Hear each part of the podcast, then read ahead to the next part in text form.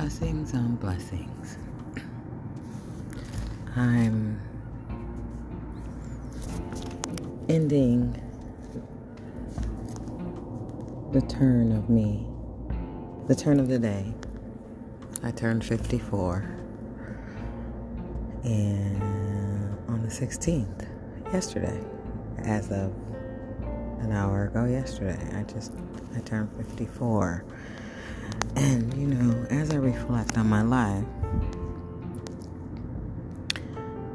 we have to reintroduce ourselves to ourselves. I don't know how to how to better say this. We need to become friends with ourselves again. We need to learn how to love ourselves differently as we get older. We can't love ourselves the same way as we did 10 years ago.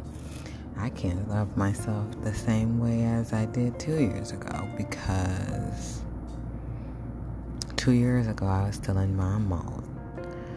There's so many titles we have above our head, but one that is the most important is who are we to us, to ourselves?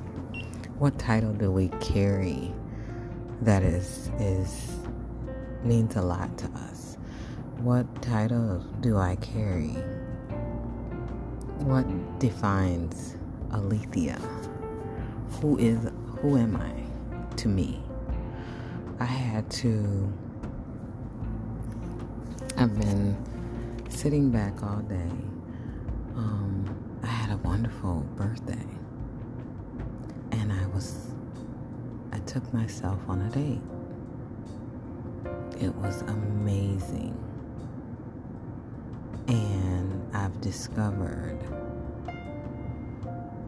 so many different things about who I am and who I am becoming.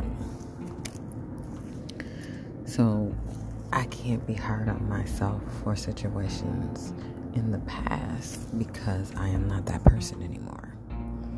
I can't connect with that spirit back then or that emotion or person. I don't even, I mean, I can look back and that's a totally different individual to me. I guess, you know, some people have more than one name. You know, you have a middle name and a first name, and some people say, I'm this and I'm that. I am totally Alethea Leontine. I am this this this human being is capable of loving herself and accepting herself and growing and evolving daily. We don't see growth at times as positive and it can be painful. But within those pains and those aches, why do they ache? Is it time for us to switch directions?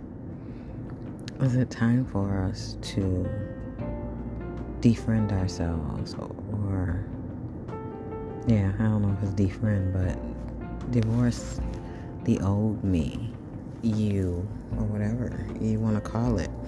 Is it time to let go of things that you can't, like, it's like a dress that you had. Say you had a dress when you were 20 years old and you're holding on to it. I was 20, I'm 54 now. Is it going to fit the same? Am I going to feel the same in that dress? Am I going to want to hold on to it because of comfort or am I holding on to it because of hope to go back to that situation, hope to go back to that life that I can't recreate? I said before, some people go, I moved four, two steps forward and 10 steps back. You can't go 10 steps back because 10 steps back is the past.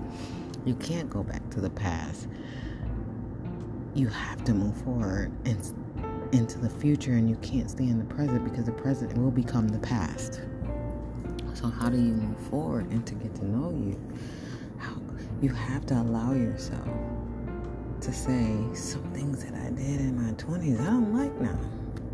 And it's okay to say that because you are not that person anymore.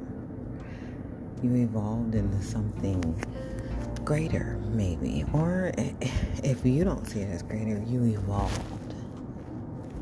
You're not who you used to be. I see some guys walking around with do rags on, pants sagging, and jer- I mean, dressing as if they're my 24 year old's age and they're my age. I, and no, I don't want to judge them, but are you? It's not a judgment call. What I think when I see those type of situations, are you holding on to something because you're afraid of what is to become? Do we hold on to our our youth because we're so frightened of what we are becoming that the comfort of what we were is better. I don't know. I don't know. But I want to thank my listeners. I have tons of listeners and love it. Um, I want to thank you and I want to say blessings on blessings to you. And just remember, it's okay to reintroduce yourself. Every year we have a birthday, but I'm not born every year.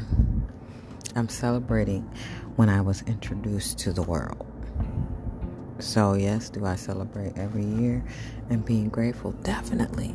You have some people say, Well, I wasn't born again. No, you can't be born again, but you can celebrate that day that you were born and and be okay with growing into a new individual every day. Give yourself permission. Have a good day.